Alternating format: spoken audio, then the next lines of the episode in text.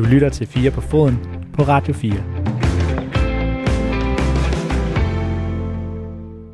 Velkommen til ugens 4 på foden. Vi er i øh, fuld gang med at give op til EM her på redaktionen, for vi vil nemlig under hele slutrunden, som jo selvfølgelig bliver spillet blandt andet i København, producere daglige øh, podcasts med fokus på netop EM. Og det her fokus, det kommer blandt andet til at være på en masse skæve vinkler, kan jeg allerede nu godt afsløre, så det skal du glæde dig rigtig meget til. Det bruger vi rigtig mange kræfter på, så den her uges øh, Fire på Foden, det er et sammenklip af højdepunkter fra noget af det allerbedste, vi har produceret i årets løb. Team 1, det kommer til at være med et fokus på det, vi kan kalde for megaklubberne, og så et særligt fokus på European Super League fasen, der rullede ud for et par måneder siden, og som jo netop havde deltagelse af de her megaklubber, altså klubber som Barcelona, Real Madrid, Juventus, Manchester City, Manchester United og så videre. Vi starter i Barcelona i et afsnit fra februar, hvor det så rigtig skidt ud i Katalonien. Økonomien den sejlede, Messi han vil væk, og fremtiden den så ikke lige frem lys ud. Det skulle nu have udrullet i dagens første lydklip, hvor der både er analyser, perspektiver og meninger omkring det, som vi kaldte Barcelonas store krise. Du lytter til Radio 4. Og jeg kan lige starte med at sige øh, pænt goddag til dig, Svend Rybner. Goddag. Du er historiker, med, øh, du er fodboldhistoriker, med øh, jeg kan sige, også et øh, delspecial inden for det spanske samfund, hvor øh, du øh, blandt andet har specialiseret dig i den spanske borgerkrig og sådan nutidens spanske samfund. Inden vi lige præsenterer den anden gæst, så kan vi jo starte med lige at spørge dig, hvilken position har FC Barcelona i det spanske samfund? Altså, hvor vigtig en institution er den? Altså, i, hvis man, man ser i det katalanske samfund først og fremmest, så er FC Barcelona symbolet på, på kampen for løsrivelse af Katalonien fra, fra Spanien. Og hvordan er det resten af Spanien? Ja, der stiller det sig anderledes. Altså, man er mere optaget af, af Kataloniens løsrivelse i Katalonien, end man, end man er i resten af Spanien. Altså, der bor 55 millioner mennesker i hele Spanien og 7,5 i, i Katalonien. Og det vil sige, at det her spørgsmål er ikke nær så, det fylder ikke nær så meget i resten af Spanien. Så kan jeg sige pænt goddag til dig også, Rasmus Klarsgaard Storm. Tak, tak skal du have. Forskningsleder ved Idrættens Analyseinstitut øh, har udgivet artikler om blandt andet de økonomiske forhold i øh, europæiske storklubber øh, og fodboldens øh, dynamikker generelt. Et emne, du er også ved, og i hvert fald noget af det, du er ved at skrive en bog om på nuværende tidspunkt også. Hvor stor ja. en, en økonomisk faktor er FC Barcelona, hvis vi kigger på sådan europæisk fodbold? Og men der er jo ikke nogen tvivl om, at det er en af de, de helt store spillere, absolut ikke. Altså, øhm, øh, den symbolske betydning er jo på øh, lige så højt niveau. Altså, det var også det, vi fik at vide her. Det ved jeg, vi vender tilbage til, altså når vi skal diskutere de her spørgsmål om, hvorfor er det, at, øh, at man kan være økonomisk øh, tæt på konkurs uden rigtig at gøre det. Det er, jo, det er jo et fænomen, som også kendetegner andre europæiske klubber. Men der er, altså, det, det siger sig selv, at Barcelona er et, Øh, Øh, økonomisk, sportsligt øh, et af de, de allerstørste øh, sådan internationale navne i, i europæisk fodbold, og selvfølgelig også øh, omsætningsmæssigt. Jeg skal huske at sige til dig, kære lytter, hvis du sidder derude og ikke er fodboldfan, og tænker, åh oh, nej, en hel time om en klub, som skylder mange penge væk. Det, jeg kan ikke forestille mig noget, jeg mindre vil høre på vej med bilen. Så kan jeg sige, at FC Barcelona heldigvis handler om så meget mere end øh, fodbold, men også handler om ganske almindelig sund fornuft, fordi det er et af de der steder i fodbolden, hvor den øh, transcenderer sporten, men hvor det simpelthen bare bliver over ens fatteevne, hvordan en fodboldklub, en virksomhed, en institution kan øh, bryde med normale normer, vi tænker i vores samfund, i det her tilfælde i forhold til at skylde penge væk, og alligevel leve i bedste velgående ovenikøbet, betale sine ansatte milliarder for at udføre deres job. Så lyt med, øh, og hvis du har spørgsmål undervejs, så tror jeg, at de her her vil være øh, ganske villige til at forsøge at svare i hvert fald. Skriv dem ind til os på 1424, det er nummeret, og start sms'en med R4, så lander den lige her hos mig i indbakken. Den her udsendelse, den kommer til at handle primært om økonomien i Barcelona, om pengene kan sætte en, hvad kan man sige, en totalstopper for det katalanske fodboldlokomotiv, der godt nok har haft lidt øh, motorproblemer rent sportsligt over de øh, seneste år. Vi starter lige et helt andet sted end mine to gæster igennem hele timen her, fordi Jesper Jørgensen, han er COO og partner i konsulenthuset Deloitte. De udgiver hver eneste år en rapport, der hedder Money League. Det er en øh, rapport, hvor de finkæmmer de største klubbers økonomi og rangerer dem efter, hvor rige de egentlig er. Og øh, min kollega Niklas Grodein talte tidligere dag med Jesper Jørgensen, og han startede egentlig med at spørge ham om, hvad status er rent økonomisk i FC Barcelona. Og så lige over, det, det problemet er, at øh, det at have gæld er jo ikke forbudt. Øh, jeg plejer gerne at sammenligne det med, at øh, hvis vi har købt vores hus eller lejlighed, Så det godt være, at jeg har, har nogle penge, jeg har en formue selv, men jeg har jo også været ikke kredit, jeg låner nogle penge. Og det er jo så fint nok, og sådan driver man jo en virksomhed. Så, så, så der vil være gæld i alle virksomheder.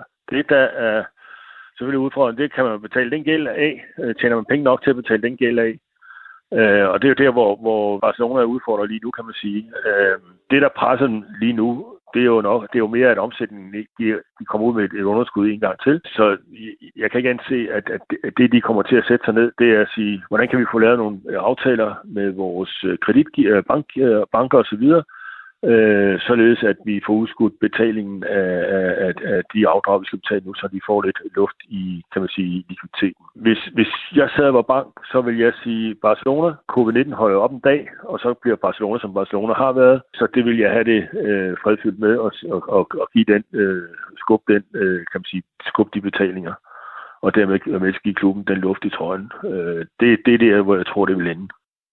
Og mange af problemerne for Barcelona, de handler om timing, lyder det for Jesper Jørgensen. De er nemlig blevet ramt af corona på det aller værst tænkelige tidspunkt. De, øh, hvad hedder det, øh, de har investeret øh, indtil videre 100 millioner euro i hele det nye stadionskompleks. Det, det, er en, det er jo en ting, hvor, hvor de har brugt mange penge de sidste år. Og så har de investeret i en spillertrup, og hvad hedder det,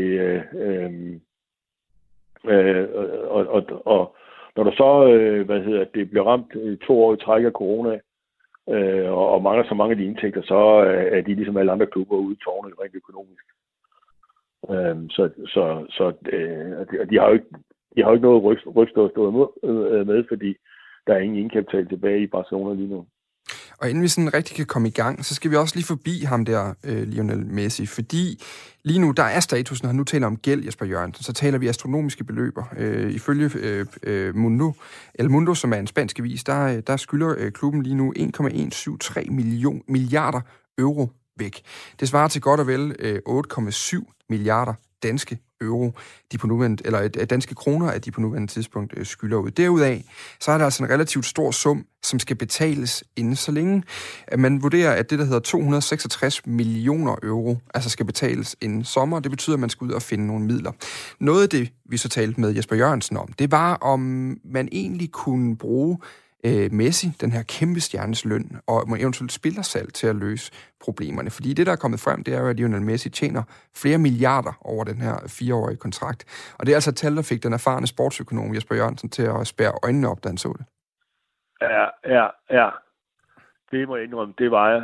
Øh, og jeg, jeg kan stadigvæk dårligt forstå øh, tallet, fordi hvis øh, jeg ser på, hvad lønudgifterne så, øh, så er hans lønbudget øh, øh, ja, en femtedel af, i hvert fald mindst en femtedel af hele Barcelonas lønbudget. Så det, det lyder voldsomt, men det er jo formentlig rigtigt. Det lyder meget, men øh, ja, en gammel kan man jo ikke blive helt overrasket, kan man ikke blive helt overrasket over, hvad prøver der foregår i nogle af de der øh, øh, klubber, og ser, når det gælder de allerbedste spillere.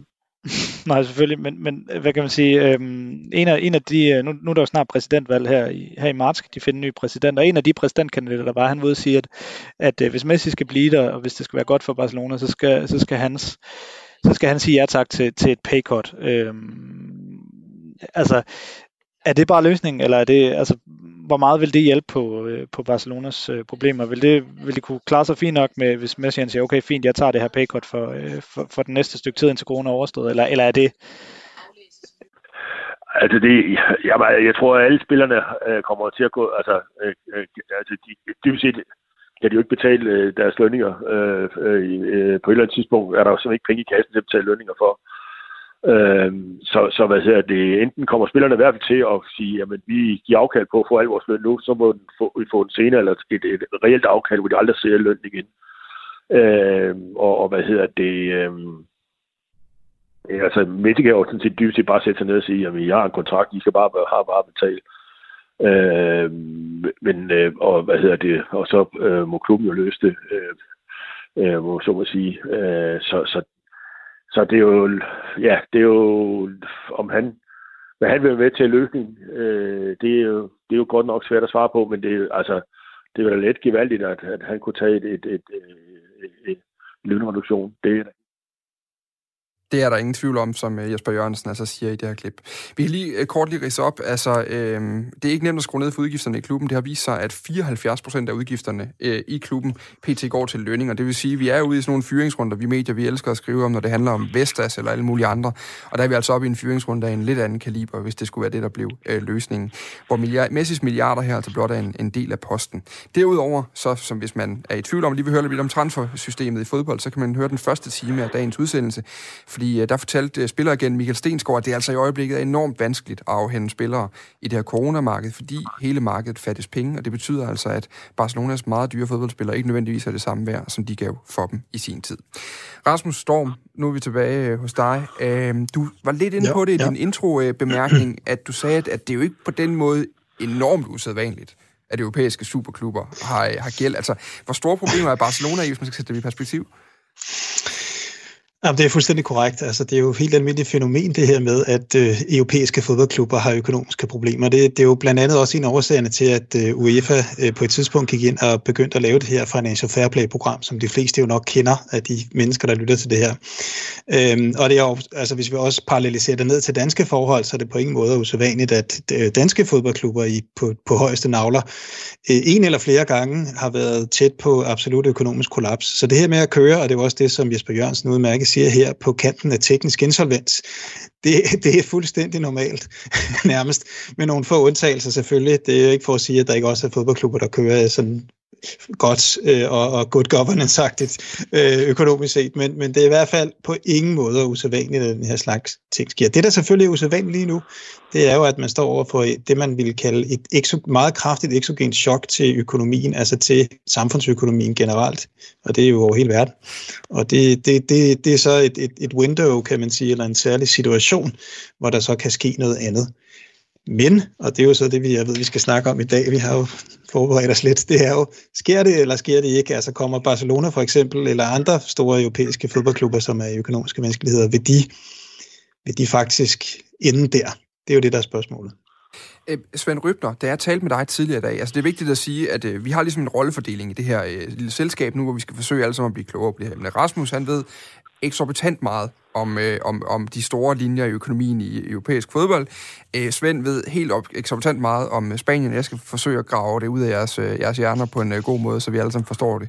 Øh, for eksempel også lige, vi skal også lige have forklaret et exogent chok øh, lidt senere, så vi alle sammen er på, på bølgelængde med det, Rasmus Strøg. Men, men Svend, da vi talte om det tidligere Sorry. dag, så har jeg ingen problemer.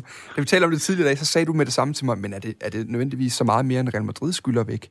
Altså, det her forhold til, til de her klubbers økonomi, altså, øh, hvad, hvad var det, du tænkte, da du nævnte det her med Real Madrid? Hvad var det, du tænkte, da jeg første gang ringede til dig og sagde det her med, at vi skulle snakke om, øh, om Barcelona eventuelt kunne forsvinde på baggrund af gæld? Ja, altså min første tanke var, at det kommer ikke til at ske. Altså Barcelona, det, det er jo også det, som vores øh, gode økonomer siger her, at, at øh, det, er ikke, det er jo ikke unormalt i historien, øh, historisk også, at de store klubber har gæld. Øh, så det har man set før. Altså, jeg har ikke, jeg har ikke indsigt i, i, øh, i tallene, som, som øh, de andre har. Og jeg har jo et rigtig dårligt økonomi, så det er meget fint, vi har nogle professionelle økonomer med. Men, men hvad hedder det, jeg tænkte, at, at det på altså et eller andet sted er i et glas vand. Og, og hvordan, fordi, hvordan, hvordan ser man på det i Spanien? Fordi, fordi det er jo netop, altså det er jo, det er jo nogle klubber, Real Madrid og Barcelona, som i mange år har gjort sig øh, Øh, enormt dygtige til at hente spillere på toppen af deres karriere. Det er enormt dyre transfers. Øh, man har talt om, om, øh, om de her giganter, der skulle ind i Real Madrid blandt andet også. Altså, øh, hvad er forholdet til det? Ja, altså, generelt er, er stemningen i Spanien meget dårlig, fordi øh, man har været igennem øh, en, en meget alvorlig økonomisk krise fra 2008-2009 og frem. Og det har kostet øh, samfundet øh, en helt en tabt generation af unge mennesker, som ikke er kommet i arbejde, og som aldrig kommer i arbejde. Øh, og, og, øh, og altså, det er ikke kun Barcelona, der præsterer dårligt, det er også Real Madrid, der præsterer dårligt. Og spansk fodbold generelt er, er altså, der er kvaliteten dalende.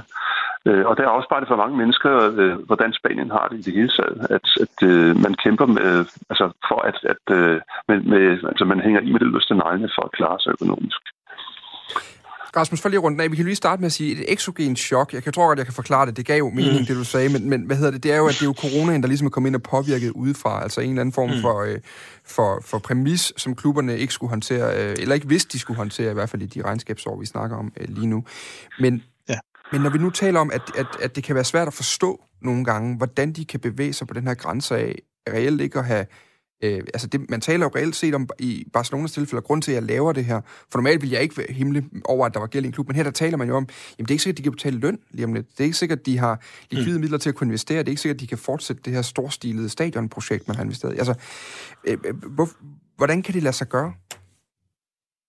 med de her klubber? Jamen, det kan det jo, fordi at, at, at, at Barcelona netop lige præcis er den her kæmpe, det her kæmpe store symbolske, øh, hvad skal vi sige, identitetsmæssige øhm, fænomen, som jo, øh, og det var også det, vi fik at vide i starten, ikke? altså et symbol for, og, og, og jo også helt generelt, altså et symbol for katalansk løsrivelse for eksempel. Det er jo en, en, en altså institutionalis, altså en, et fænomen, som er så vigtigt for et, for et region, for et lokalområde, du kunne tage andre typer fodboldklubber, som også ville være det, så at, at hvad skal vi kalde det, almindelige økonomiske mekanismer sættes ud af spil. Altså det vi normalt vil sige, det giver ikke, altså det, det er forunderligt at se, at øh, en, en branche, som på en eller anden måde jo er underlagt almindelig, eller som i hvert fald agerer udadtil, eller ser ud som om at agere på et, det vil være kalde almindeligt økonomisk marked, eller under almindelig økonomisk, øh, hvad skal man sige, forhold, alligevel øh, kan blive ved med at køre på en måde, som vi vil sige, jamen her er, øh, hvad skal vi sige, linket mellem øh, balance, skråstreg, profit og overlevelse brudt. Altså det er sådan set ligegyldigt, om den her virksomhed tjener penge eller ej, den vil stadigvæk overleve. Det er det, der er det interessante, og det, der bevæger mig hen i retning af at sige det her med, her har vi at gøre med nogle erhvervsvirksomheder eller fænomener, øh, som jeg plejer også at sige, at, at fodbolden er en følelsernes økonomi. Det er her, hvor øh, der er nogle andre ting, der er så vigtigt, som gør, som gør og holder den her virksomhed oven vande, på trods af, at man ud fra almindelig, hvis det havde været noget andet, hvis det havde været en anonym stor virksomhed, så var det sandsynligt, at den var gået konkurs. Det sker ikke, fordi der er vilje, og det kan være for alle mulige typer aktører, private sponsorer, fans, øh, lo- øh, lokale myndigheder, alle mulige aktører, som normalt ville agere på en anden måde. Man gør det anderledes i forhold til det, det her fænomen, vi nu snakker om, Barcelona, eller en anden stor virksomhed, eller en anden stor fodboldklub. Øh, fordi altså, symbolværdien af den er så kraftig, og den er så vigtig som identitetsmarkør for det her område, at det kommer ikke til at ske. Og det er jo det, der er, det er, det, der er enormt fascinerende, også ved generelt europæisk fodbold, også dansk fodbold for eksempel. Der må man også sige nogle gange, jamen overlevelsesraten eller overlevelsesmulighederne for de her typer institutioner og øh, virksomheder, hvad vi vælger at kalde dem, den er utrolig høj. Øh, det er også derfor, at man kan kalde det lidt en storm i et glas vand, for det kommer ikke til at ske. Og pressen, den, øh, den øh, ja, det, formentlig kommer det ikke til at ske, man kan selvfølgelig aldrig vide det. Vi har jo nogle eksempler, det ved jeg, vi kommer tilbage på senere, hvor det faktisk er gået galt. Ikke? Men, men normalt så kommer der jo altid en eller anden redningsaktion i gang, som så gør, at på trods af, at det, skulle, det nærmest var utænkeligt, hvis man kiggede, betragtede det ud fra almindelige, hvad skal vi sige, driftsøkonomiske, med almindelige driftsøkonomiske briller, så ville det være svært at, at se, hvordan man kommer ud af det her. Mm. Men, men det sker lige. Radio 4 taler med Danmark. Og så tager vi ellers hul på den her European Super League. Det var den helt store sportshistorie tilbage i april, og den skal vi nu genbesøge. Altså ganske kort fortalt, nogle af Europas allerstørste fodboldklubber var ude og sige, at nu både de fri af deres øh, egen liga, eller i hvert fald af Champions League, og så danner de deres egen European Super League. Og det skabte øh, rigtig meget ballade, og det var nærmest et overstået kapitel allerede, inden det var kommet i gang. Men det skal vi altså nu kigge lidt nærmere på, dengang vi dækkede det få dage efter, at det, øh, det rullede ud.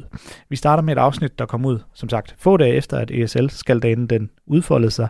Jeg kan faktisk godt fortælle, at vi med en dags varsel dengang endte med at rydde fladen, så vi kunne gå i dybden med det her emne. Og det skal du så høre her. Du lytter til Radio 4.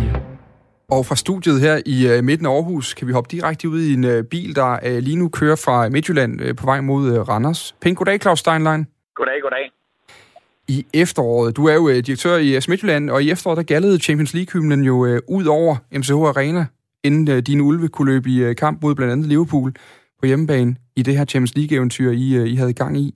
I den forbindelse, der, øh, der satte I jo også streg hvor stort det var at få besøg af dem og, og få, få muligheden for at måle jer mod de bedste. Hvordan er det, at øh, det måske kan være sidste gang, det er sket? Ah, vi har lidt tid nu, inden at, at den nye liga kommer, inden at Champions League er afviklet. Og, og, og for mig er det jo det, der er hele pointen. Det er jo, at det er jo drømmen for os alle sammen. Det er drømmen for fodboldspillerne, der spiller ud i Kolby Hørdom, eller Nors, eller Tjøring, øh, som drømmer om at spille Champions League for FC Midtjylland. Det er FC Midtjyllands drøm, øh, når vi lægger budgetter og siger, at vi engang håber vi kommer i Champions League. Og det er jo den der drøm og den der fodbold, det hele fodbold lever af, når man kigger 100 år historie. Jamen, det er jo netop drømmen for os alle sammen, for spillerne, for klubbene. Og den føler jeg lidt, at, at den bliver taget fra os, hvis den her Superliga, den kommer. Hvad, hvad tænkte du selv som, som...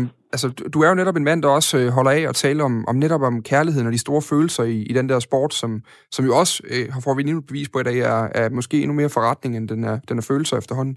Hvordan, øh, hvordan reagerede du? Hvad, hvad tænkte du, da du, øh, du læste den her nyhed? Jamen, da jeg stod op i morges og så så nyheden, og man havde jo hørt lidt om det, men nu var det lige pludselig offentligt, så blev jeg sådan lidt, altså, kan, de ikke se det? De store amerikanske ejere, de store folk ude rundt, rundt om i verden, som ikke har været fodbold, kan de ikke se, at de ødelægger det hele? Man kan ikke bare tage det bedste, altså pengene, og så være ligeglad med alle spillerne, være ligeglad med alle dem nede i systemet, fordi det er jo et økosystem, som vi er en del af. Og det er jo netop alle de frivillige, der løber rundt hver eneste dag i Danmark, i Europa, i hele verden og spiller fodbold. Jamen, det er jo netop på grund af dem, at de store klubber kan få de bedste spillere og få udviklet de bedste spillere. Så hvis vi tager drømmen for os alle sammen, så kunne det godt være, at i FC Midtjyllands regi af Sten Hessel og Johnny Rune i 1999 ikke havde tur og drømme europæisk fodbold ud til, til heden, men bare havde sagt, jamen, så må vi bare være to almindelige klubber. Så havde man jo ikke fået udviklet de talenter. Så for mig er det simpelthen økosystemet, som de, de gør noget ved, og det er 100 års gammel fodboldhistorie, hvor de ikke forstår præmisserne for det. Øh, og det er, at det er et fællesskab, hvor de største klubber selvfølgelig skal have nogle penge, øh, også en del penge, men lad os finde en løsning, hvor vi i fællesskab øh, får både muligheden og drømmen i FC Midtjylland og i alle andre fodboldklubber, og at de store så stadigvæk får det, de får. Mm. Hvis, hvis de store hopper ud af den her Champions League, fordi de vil have flere penge, altså hvad er der så egentlig tilbage i Champions League for, for, for jer, der, der er der? Nej, men så vil uh, det lige så langsomt blive udvandet. Uh, fordi det er klart, de store klubber, det er jo dem, der trækker de store tv-aftaler. Altså det er Barcelona, Real Madrid, det er Liverpool og de klubber, som trækker de store tv-aftaler.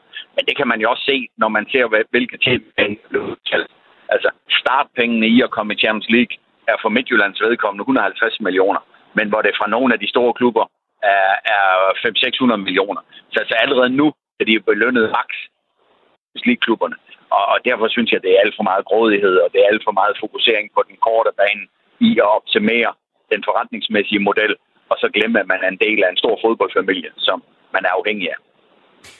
Hvad er? Nu var du inde på det lidt før. I har jo haft nogle, øh, altså Johnny Rune og, og Hessel, som, som var med til at bygge det dengang, og det var jo netop med drømmen om, om et europæisk eventyr, som I så fik øh, for, forløst, kan man sige, i det, i det netop forgangne efterår. Og vi kan jo alle sammen huske øh, smilene og de glade miner, øh, uanset om det var, øh, var Kærs far nede i tøjrummet, eller, eller om det var dig, der stod og, og, og smilede stort på fjernsyn øh, i forbindelse med de her Champions League-kampe.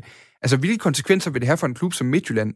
Øh, sådan, kan, du, kan du få øje på noget, der i hvert fald ville, ville gå i stykker, hvis, hvis øh, de her, hvis Liverpool, hvis AC Milan, hvis, øh, hvis, hvis de her store hold lige pludselig var væk fra, fra Champions League?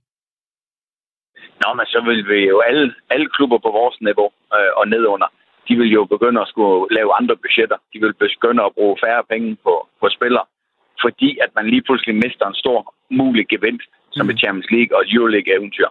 Øh, og pengene vil lige så langsomt forsvinde ud af Champions League, fordi der er en turnering, der er størst. Og det er jo det der med, at det er verdens største turnering, Champions League, hvor de så vil lave et niveau op over. Og der, det synes jeg, at det er fuldstændig mangel på respekt. Så de vil jo tage allervigtigst, de vil tage drømmen for at spille sig ind i det aller, aller fineste selskab den vil de tage fra os. Øh, og det er jo den benzin, som vi alle sammen lever af. Kan du godt få lidt lyst til at sige, så skrid dog. Altså, så finder vi ud af at lave vores eget. Hvis I er ude og ser, om I kan tjene jeres egne penge, så, så må I tage chancen. Ja, altså, det var det første, jeg tænkte i morges, da jeg stod op. Det var, så må, så må de sejle deres egen sø. Men, men det er klart, det er for os alle sammen en stor del af fodboldfamilien. Lad os se, om vi ikke kan finde en løsning. Men altså, lige nu er fronterne der i hvert fald trukket op, og, og og jeg synes også, der er nogle af dem i de store klubber, der har kørt dobbeltspil og kørt både med Champions League, øh, ny cyklus for, for 2024 til 27, samtidig med, at de så har kørt deres eget løb. Så jeg, jeg synes, der er, der er mange ting, der lige skal renses op, og mange ting, der skal snakkes om. Og, og det, jeg tror, det bliver en stor krig i den næste periode, men øh, jeg håber, at, at, at fodbold, måden at drive fodboldklubber på, øh, og måden, at fodboldsystemet er sat sammen på, at vi finder den bedste løsning for alle der. Til sidst, altså kan der slet ikke... Jeg sad også og tænkte på, hvis de her store klubber, der bare vil have mere og mere, hvis de forsvinder lige pludselig, så kunne man jo øh, håbe på, at der var lidt tilbage i puljen, øh, øh, hvor de ikke sad og krasset til. Er der, at, kunne du slet ikke se et scenarie, hvor der måske egentlig var mere at komme efter øh, økonomisk Champions League, fordi øh, Liverpool United og de store ikke tog det hele? Nej, det vil kun være på kort sigt, fordi det er klart, det, det er jo helt tv-produktet, øh, som, som man er afhængig af, og, og, og der skal alle de største klubber være med. Det er jo det, der har gjort det til verdens største turnering. Det er alle de store klubber med. Ikke hvert år, fordi altså selv min favoritklub Liverpool er jo ikke sikkert, at de er med Champions League næste år. Og det er jo det, de vil sikre sig ved at lave et lukket system, det er, at, at klubberne, og, og det er for isoleret set, det er jo ikke det, fodbold går ud på. Det er jo netop, at man skal spille sig til, til succeserne, man skal spille sig til mesterskaberne, man skal spille sig til Champions League-penge. Kan forhold reddes, Steinlein, til dels dit eget øh, forhold til Liverpool, men også øh, øh, Liverpools forhold til, til fodbold i Europa? Ah, nu er det jo første dag, så lad os, lad os se, hvad der sker i løbet af de næste, næste uge, 14 dage. Uh, altså lige nu, lige nu så, så mister man da lidt fra You Never Walk Alone. Uh, det virker til, at de, de, de kun går alene, så lad os se, hvad der sker i næste periode her. Rigtig god kamp. Lidt senere til jer, Steinlein. Tak for det, og god arbejdsløst. Jo, tak, og tak for lige at give dit øh, besøg med. Og vi kan lige tage en, øh, en kort gennemgang af, hvad det egentlig er, vi er blevet klogere på i dag og siden i aftes. Øh, for det var kort før midnat, at øh, de her øh, Super League meldte ud via øh, nyhedsbureauet AFP, at øh, nu var det altså en realitet Super League, mente man. Det er 12 af Europas store klubber, AC Milan, Arsenal, Atletico Madrid, Chelsea, FC Barcelona, Inter Milan, Juventus, Liverpool, Manchester City, Manchester United, Real Madrid og Tottenham Hotspur, som altså står som de stiftende klubber i Super League. Det er en international klubturnering, hvor de 12 plus yderligere tre klubber, som stadig mangler at blive sat navn på, har fast plads, og så er der yderligere fem pladser, hvor øh, andre hold kan kvalificere sig til deltagelse hver sæson. Hvordan det skal foregå, det er meget øh, uklart endnu. Seferin, som er UEFA-præsident, har i dag afvist, at det kan blive via Champions League. Hvem de sidste tre klubber er stadig oppe i luften. BBC mener at vide, at øh, Bayern München stadig overvejer et tilbud, men så her til eftermiddag, der trådte Bayern Münchens øh, direktionsmand Karl-Heinz Rummenigge ind i ICA, European Club Association, som, øh, som arbejder sammen med UEFA, og dermed ser den dør lukket ud. PSG har ifølge mediet The Athletic øh, afvist deltagelse i første omgang, og øh, den portugisiske klub Porto har i dag selv meldt ud, at de har sagt nej til at være en del af turneringen. Hvad der til gengæld ligger fast, det er, at de store klubber kommer til at tjene mange flere penge på det her, end de gør på Champions League i dag, hvis alt går efter deres hoved. Da Bayern München i øh, 2020 vandt Champions League, der kunne de øh, i alt indkassere ca. 130 millioner euro. Det er du gang med 7,5. Og det skal så ses i forhold til, at den britiske avis The Times tidligere i år har fortalt, at hver af de deltagende klubber i Super League kan forvente at tjene 1,8 milliarder kroner per sæson. For uden de cirka 26 milliarder danske kroner, der vil være til deling for et alene at melde sig ind i første omgang. Det er den øh, amerikanske investeringsbank JP Morgan, der efter flere, ifølge flere medier har stillet øh, långarantien i første omgang, for at det kunne blive en realitet. Og nu kan jeg øh, sige pænt goddag til en anden Claus, men ikke desto mindre en Claus, der er vigtig for øh, dansk øh, klubfodbold. Pænt goddag til dig, Claus Thomsen.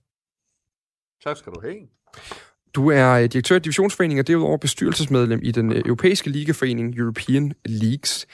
Øh, I udsendt sammen med øh, DBU en, en fælles pressemeddelelse i dag, hvor I også står på UEFA's side og, og jo, man kan sige, fordømmer det her, det her nye initiativ. Hvorfor er det egentlig, at en Super League vil være så ødelæggende for, for europæisk klubfodbold?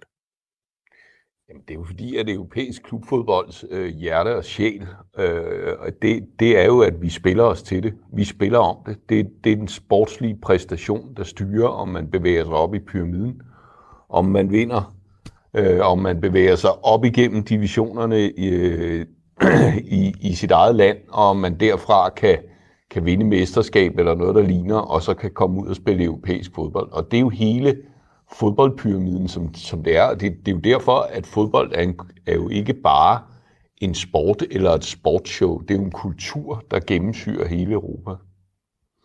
Hvad vil det betyde for, altså fordi det er jo det, der ofte er perspektivet i det her, det man kigger på, det er jo selvfølgelig Premier League, der står til at få smidt klubber ud, hvis, øh, hvis de her sanktioner går igennem, og man ligesom lukker dem ud af, af hvad hedder det, øh, af UEFA's turneringer, og også øh, de nationale ligaer, som Alexander Seferin øh, lagde op til på sit pressemøde i dag.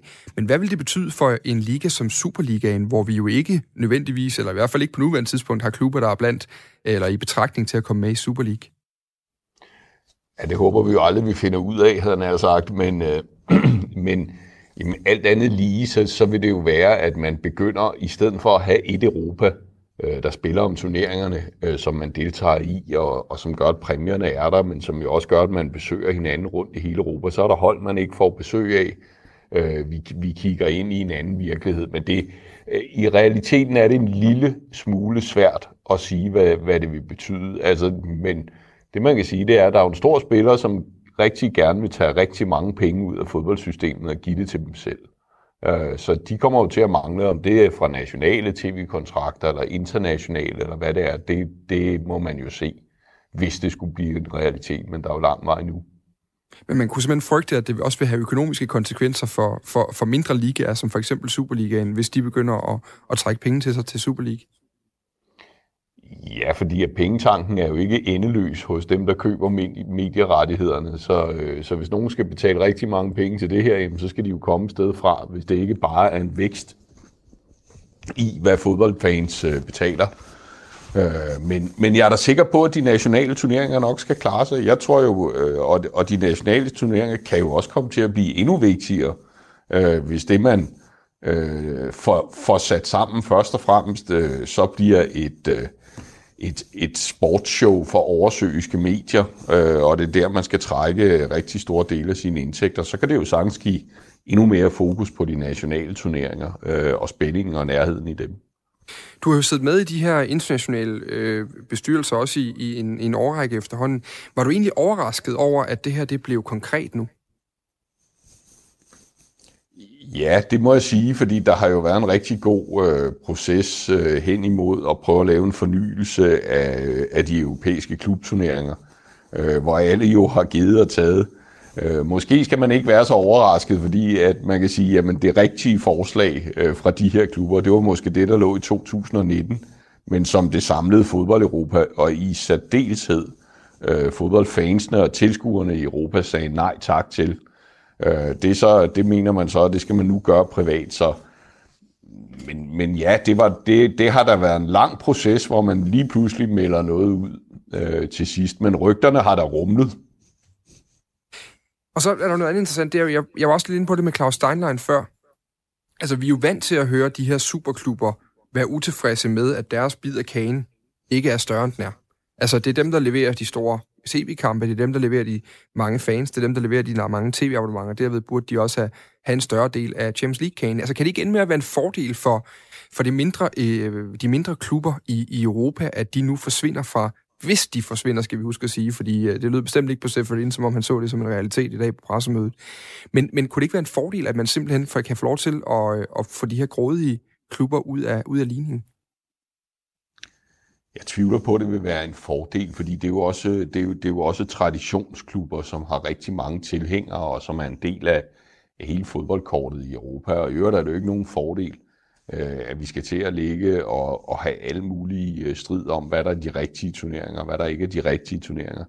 Den europæiske model er jo utrolig bæredygtig at gøre, at det hele er en, er en kultur, der gennemsyrer det. Men altså, jeg, jeg, øh, jeg er jo delvist enig med Claus, men, men jo, du kan da også have ret i, at øh, jamen, det kan da godt give plads til noget andet, men man skal jo så til at bygge op igen, øh, og man skal, have, man skal have usikkerhed i en tid, øh, og hvordan, hvordan kommer hele det her til at ende, og det er jo ikke en fordel for nogen. Øh, men, men selvfølgelig kan man eksistere øh, uden de her klubber, øh, hvis de øh, synes, at det de i stedet for, det er, at de vil sætte et et rent kommersielt øh, sportsshow sammen, som ikke bygger på den europæiske model om, øh, om sportslige præstationer, der bringer en til næste niveau. Øh, så ja, det, det er sådan lidt på den ene side, på den anden side. Det, jeg tror sagtens, man kan sætte noget bæredygtigt sammen, men det bliver en, en turbulent tid, inden man kommer sig øh, frem til det. Radio 4 taler med Danmark. Her fik du altså en analyse på, hvad der egentlig skete, dengang European Super League lige pludselig blev en kæmpe historie. Og grunden til, at det skete, det er selvfølgelig, som med så mange andre udviklinger i moderne fodbold, økonomi. Det skal vi nu stille skarpt på, så her der får du en bid fra den samme store European Super League udsendelse, men her altså med skarp fokus på kroner og øre. Du lytter til Radio 4.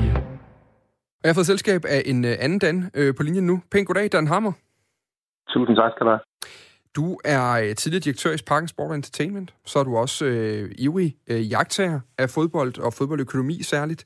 Og så er du øh, senest også øh, blevet øh, forfatter, øh, i hvert fald til, det har du også været før, men i hvert fald til en bog om strategi i fodbold, som du har skrevet sammen med Mads Davidsen, som nogen måske kender fra hans øh, karriere i udenlandske klubber. Han har blandt andet været i Shanghai og er nu i Al Jazeera i Emiraterne.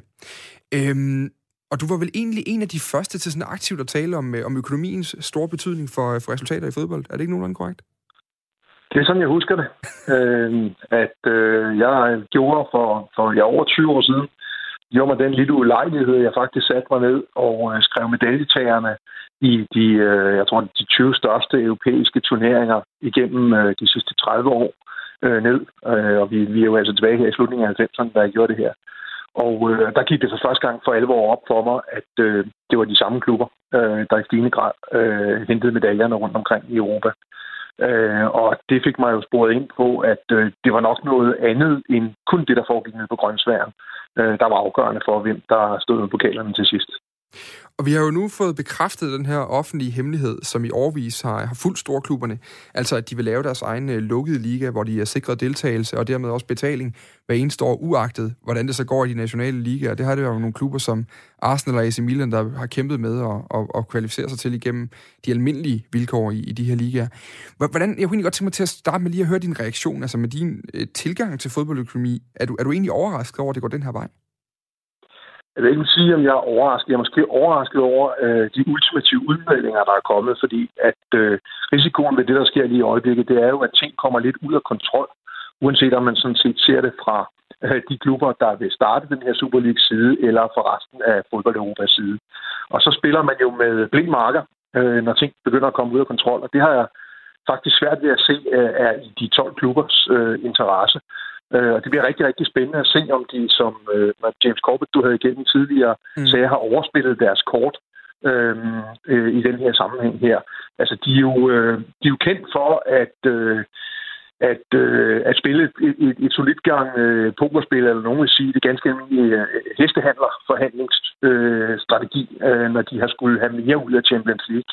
Men det her er et fundamentalt anderledes skridt, end at øh, kræve flere automatiske øh, hvad hedder det, kvalifikationer til Champions League for, for de store ligaer, eller kræve en større andel af, af præmie- og øh, medieindtægterne. Og øh, det er rigtig interessant at se, øh, om, øh, om, om, om de netop har overspillet deres kort i den her sammenhæng. Ja, det, vi to, vi talte sammen, altså vi har talt sammen om det her et, øh, siden, siden i går nærmest, så så jeg til at være med i dag, og så kom der det her pressemøde her til eftermiddag, hvor øh, UEFA i den grad, må man sige, sat hårdt mod hårdt, både retorisk, men også øh, konkret, og simpelthen øh, lovede bål og brand og, øh, og udelukkelse og sanktioner, og derudover kaldte dem både løgner og slanger og, og kriminelle, noget han helt op på, Alexander Seferin, der er præsident i, i UEFA er, altså, hvad er mulighederne, øh, hvad er perspektiverne i den situation, vi står i lige nu, hvor UEFA de øh, lover sanktioner, og, og de her øh, klubber altså øh, har meldt det her, øh, den her Super League ud i går. Altså, hvor står vi egentlig henne i, i sådan en forhandling her? Ja, altså, hvis vi starter sådan med motivationen for de to klubber, så skal man huske på, at der er to ting, som forretningsfolk øh, holder allermest af. Og det er større indtægter, og det er sikre indtægter. Og det er det, der driver udviklingen set fra deres synspunkt. Og jeg tror godt, man kan tage, øh, tage det på gode varer, at, øh, at de har gjort deres hjemmearbejde ordentligt. Øh, der er en meget stor sandsynlighed for, at en sådan Superliga kan flyve rent økonomisk, hvis den ellers kommer afsted fra, fra startbanen. Og jeg tror også, det er det lys, man skal se de meget retorisk hårde tilbagemeldinger, der kommer fra for eksempel SFN og, og i øvrigt også de nationale ligaer rundt omkring. Det her, det handler simpelthen om at holde den her maskine på jorden for ikke at få afprøvet, om den rent faktisk kan flyve. For jeg tror godt, de fleste er klar over, at øh, Europa er et forholdsvis øh, øh, lille kontinent, sådan når det kommer til antal hoveder, og dermed også i princippet antal fodboldkunder øh, på den meget lange bane. Og øh, det er bestemt ikke utænkeligt, at en liga, der består af de 15-20 største øh, klubnavne og klubbrands, øh, og i den her sammenhæng meget vigtigt at øh, påpege også de bedste fodboldspillere, at, øh, at det kan være øh, økonomisk øh, bæredygtigt øh, i forhold til de store markeder, både i, øh, i Asien og i Nordamerika, og, og måske også et par andre steder rundt omkring i verden, øh, hvor, hvor middelklasserne jo bliver øh, stadig mere øh, ressourcestærke. Og, og det er jo netop et ret godt argument, altså, fordi de står jo netop, øh, de må jo stå med en tanke om, at de har et virkelig godt produkt mellem hænderne. Altså, hvor godt et produkt er fodbold egentlig? Og i stedet at fodbold på den her måde? Ja, fodbold er et fremragende produkt. Det, det er jo blevet bevist øh, op igennem finanskrisen. Der, der voksede indtægterne jo i fodboldbranchen som en af de få brancher Øh, der er slet ingen tvivl om, at, øh, at øh, hvad hedder det, internettets øh, udbredelse og ikke mindst, øh, hvor, altså, hvor, hvor, øh, hvor meget man kan få igennem øh, forbindelserne med den vej rundt, så er der nogle forretningsmodeller, der bliver, der bliver vendt helt om. Men noget af det eneste, som, øh, eller noget af den mest knappe ressource i den forbindelse, det er jo noget, der er uforudsigeligt, og noget, der foregår live. Øh, og der, er, der har sporten en helt spe- øh, speciel, øh, hvad skal man kalde det, værdi øh, i en ny medievirkelighed, øh, fordi det er uforudsigeligt, og fordi at øh, det konsumeres samtidig af alle, øh, og så forsvinder meget af værdien jo derefter. I hvert fald i traditionel forstand, så ved jeg godt, at der er en masse biprodukter omkring, at man kan se højdepunkter og øh, specielle detaljer og andet.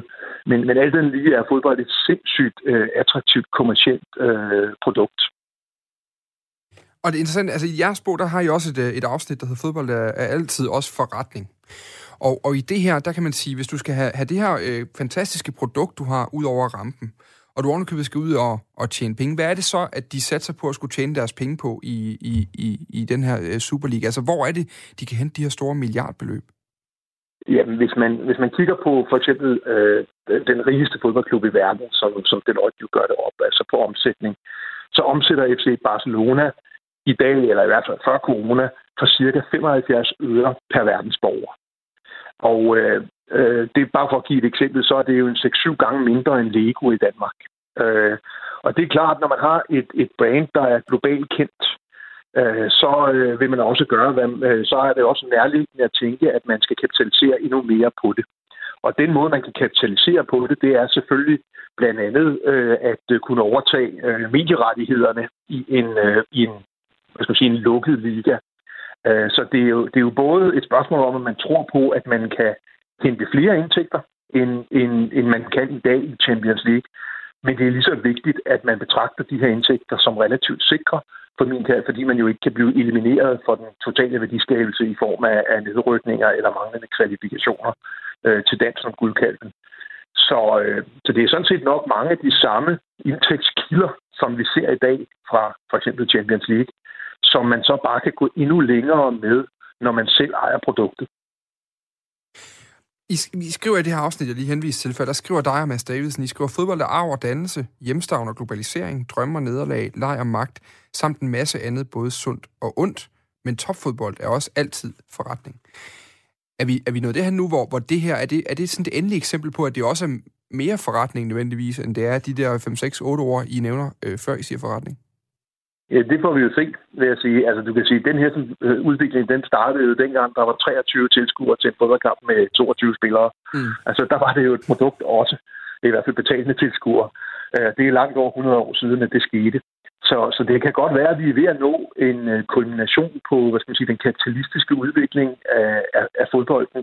Og der er slet ingen tvivl om, at det her sidste gear, som, som vi ser med det her, det, det, det kommer jo, det er jo en amerikanisering og, og det er en meget væsentlig pointe i den her forstand, at man jo har knækket koden til at drive rentabel sport i USA, øh, med noget, der faktisk minder om en slags form for, for øh, planøkonomi. Øh, hvor man jo, hvor, øh, hvad hedder det, ved forskellige redskaber jo sørger for, at, øh, at, der, øh, at, det, at det er rentabelt at der ejer de her forskellige sportshold. Det, den udvikling har, kan europæisk fodbold ikke øh, sådan umiddelbart kopiere.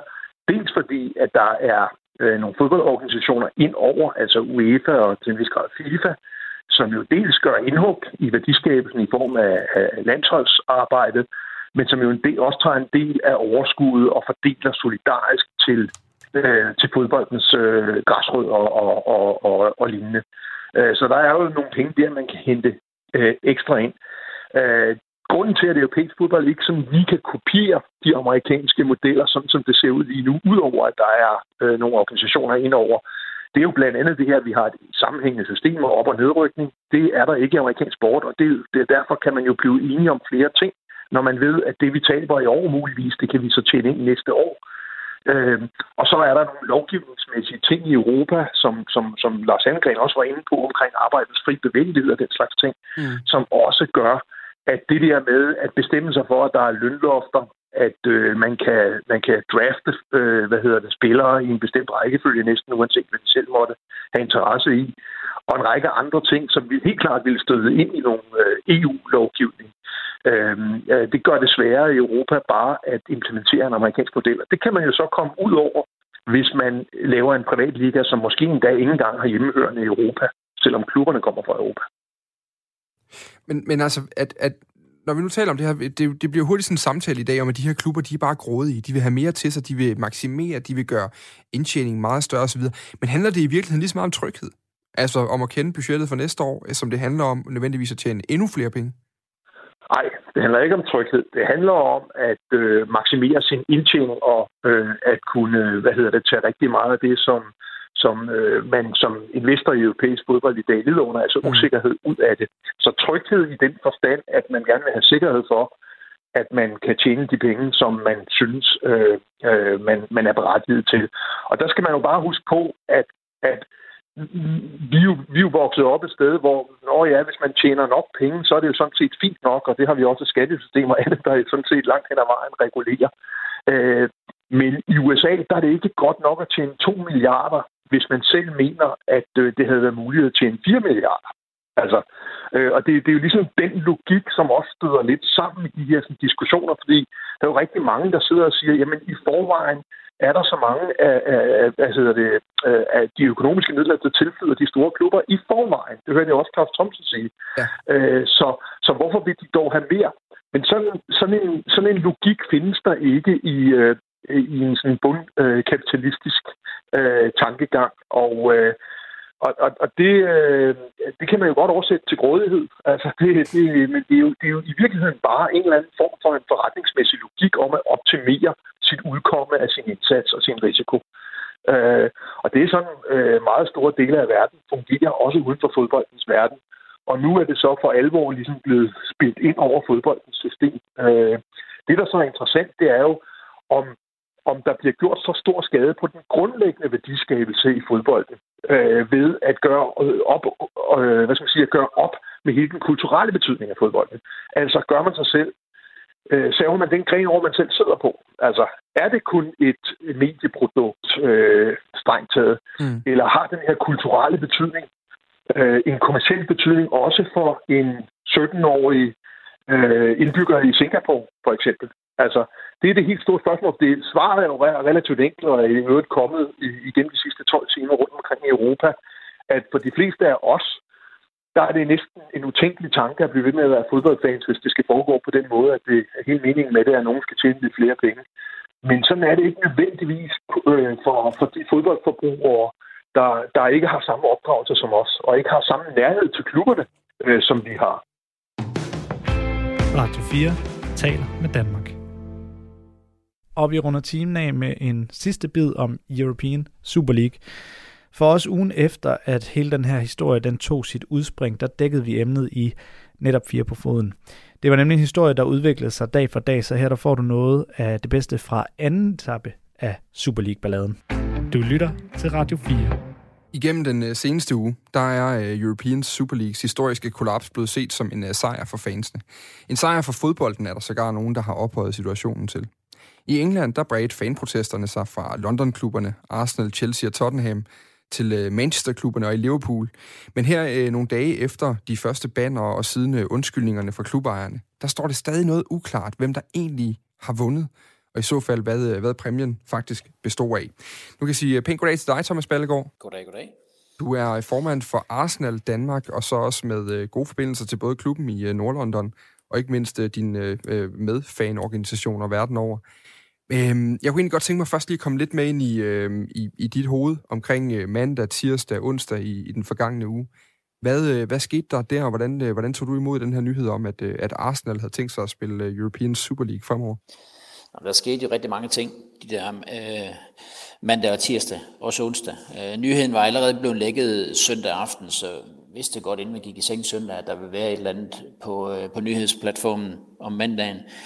Men havde måske, måske ikke regnet med, at der var noget så bastant og så øh, tilsyneladende grydeklart, som der var. Øh, så, så vi havde nogle travle dage, hvor vi, øh, fra Arsenal Danmarks øh, synspunkt. Først lige skulle have, have gjort vores egen status op. Hvad, hvad, hvad, hvad mente vi egentlig om det her tiltag? Øh, det endte som, at vi ikke synes om det. Det skulle vi så have fortalt vores medlemmer, som, som spurgte efter en holdning rent faktisk. Øh, og også meget hurtigt. Derefter så, så skulle vi have fat i vores øh, andre fanklubber, hvor vi jo egentlig har øh, øh, en, en ret god position, som, øh, som sådan lidt øh, en, der kan trække i nogle tråde og få nogle forskellige fanklubber sammen. Og så gik det rigtig stærkt derfra.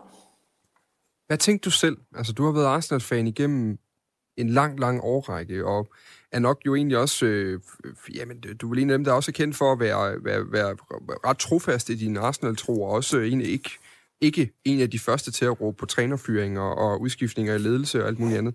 Hvad, hvad, hvad, hvad tænkte du selv?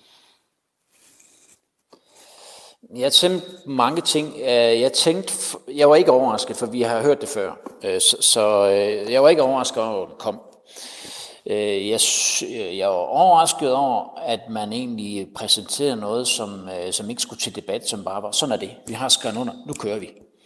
Det var den ene ting, jeg tænkte. Den anden ting, jeg tænkte, det var, at der var faktisk mange spørgsmålstegn. Der var rigtig mange ting, man ikke fik kommunikeret ordentligt ud. Der var mange øh, spørgsmål, som man overhovedet ikke havde forholdt sig til. Øhm, og, og, og så var der dels det her med øh, op- og nedrykning, øh, som, som, som var øh, et kæmpe stort spørgsmålstegn. Og det var noget af det, som, øh, som fodboldfans de forholdt sig til allerførst.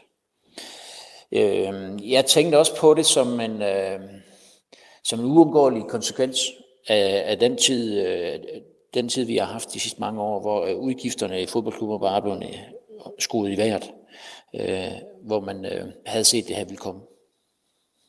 Og hvordan, så bagefter, så er der jo der er blevet snakket meget om en sejr for fansene i England. Altså, vi så de her protester, øh, Liverpool-fans øh, fra, fra den organisation, eller den fraktion, der hedder Spirit of Shankly, de, de, de trak simpelthen alle banner fra stadion, for det her coronatomme stadion. Og, øh, og vi så øh, store protester ud foran Stamford Bridge i, i, i, i Chelsea-klubben. Der har også været øh, øh fanmarsch øh, ude foran Emirates, som er, som er Arsenal-stadion den her udlægning af, at de her protester har ført til kollapset i, øh, i European Super League, og at det så er en sejr for fanmiljøet. Er du, er du enig i den udlægning? Til dels. Øh, ja, ja, da, jeg er selvfølgelig så glad for, at øh, fans bliver taget alvorligt. Jeg er glad for, at, øh, at vi igen har fået bevist, at øh, vi har faktisk et sag. Men vi skal huske på, hvad er det for et sag, vi har. Vi har kun et sag i den her forbindelse, fordi der var nogen, der fandt, at deres produkt blev mindre værd. Øh, det var ikke fordi, man ville, øh, hov, vi har glemt at spørge jer, vi må hellere spørge Det er kun fordi, at produktet det blev mindre værd. Øh, og det har jeg det sådan, sådan lidt, lidt dårligt med. Og fordi det, det gør jo bare, at vi, det, det kommer formentlig op igen Øh, spørgsmål, og der har man så bare bedre forberedt. Men derudover, så var der øh, en, en ting, altså fans de tog meget dårligt imod det, men jeg har gået grublet lidt over efterfølgende. Hvad havde man sagt fra fanbasens side i Liverpool, Arsenal og Manchester United? Det er de tre klubber med amerikanske ejere. Hvis jo ikke var blevet spurgt. Hvis de andre bare kørte videre. Det kunne jeg godt tænke mig at vide lidt om. Fordi øh, Arsenals øh, fans, som jeg selv kan repræsentere, er, er jo ikke tilfreds med tiltaget, men ville vi være tilfreds, hvis de andre det kørte uden os? Det er jo, det er jo et spørgsmål. Altså, hvis, hvis de andre havde lavet en Superliga, og Arsenal stod tilbage på, på perronen? Ja, og hvis man, hvis man øh, betragter den undskyldning, som Arsenal lige sendte ud af mundstagen, der, der gik det jo på, at øh, Arsenals ledelse havde været bange for, at, at, at toget ville køre uden dem. Så de siger, at hvis vi nu satte os ned i fansens øh, tilfælde, øh, fansens sted, ville de så helst have, at Superliga kørt med Arsenal eller uden Arsenal. Så havde de nok følt, at det er bedst med Arsenal, så derfor havde Arsenal ikke tur undgå at gå med. Øh, og det er Arsenals rationale for at gå med, selvom man sportsligt aldrig vil have været berettiget til det. Det er sådan en anden sag. Ja, fordi hvis vi bliver lidt ved undskyldning, altså her på bagkant, der har du netop været en, der har været en undskyldning for klubbens ejer, det er Kronke-familien fra, fra USA. De ejer blandt andet også øh, hold i både øh, NHL, NFL og MLS, og, og også flere andre ligaer i, i USA, og, og driver en kæmpe organisation, der er baseret på at drive sportsvirksomhed. Men, men kampen for mange fans virker jo så lidt til nu at have skiftet karakter fra at være mod øh, Super League til at være, være, være mod ejerne. Altså, hvad, hvad, hvad mener du om det, og, og, og hvor står sådan en, en dansk øh, Arsenal-fanklub i den debat? For det første så kom undskyldningen faktisk ikke fra, fra ejeren. Undskyldningen kom fra Arsads ledelse i, i form af vores CEO, øh, Vinay Ventakashaham. Det var ham, der sendte undskyldningen ud. Men uh, han er jo ansat af Kronke-familien, så den kommer jo i, i, øh, i sidste instans selvfølgelig fra ejerne. Uh, så var der jo det, at vi uh, onsdag tilfældigvis, ah, nej, det var, det var en, en uh, en ekstraordinær fanforum, der er blevet indkaldt, øh, hvor Arsenal Danmark sidder med. Der sidder repræsentanter med fra forskellige øh, Øh, fangrupperinger, disabled supporters, øh, gay øh, supporters, øh, overseas supporters, season ticket supporters osv. Og der repræsenterer Arsenal Danmark alle overseas supporters. Der har vi en repræsentant med, Peter Høst, og de blev indkaldt til ekstraordinær fanforum, hvor Josh Kronke, altså Kronke Jr., han stillede op til verbal spanking en halv time. Radio 4 taler med Danmark.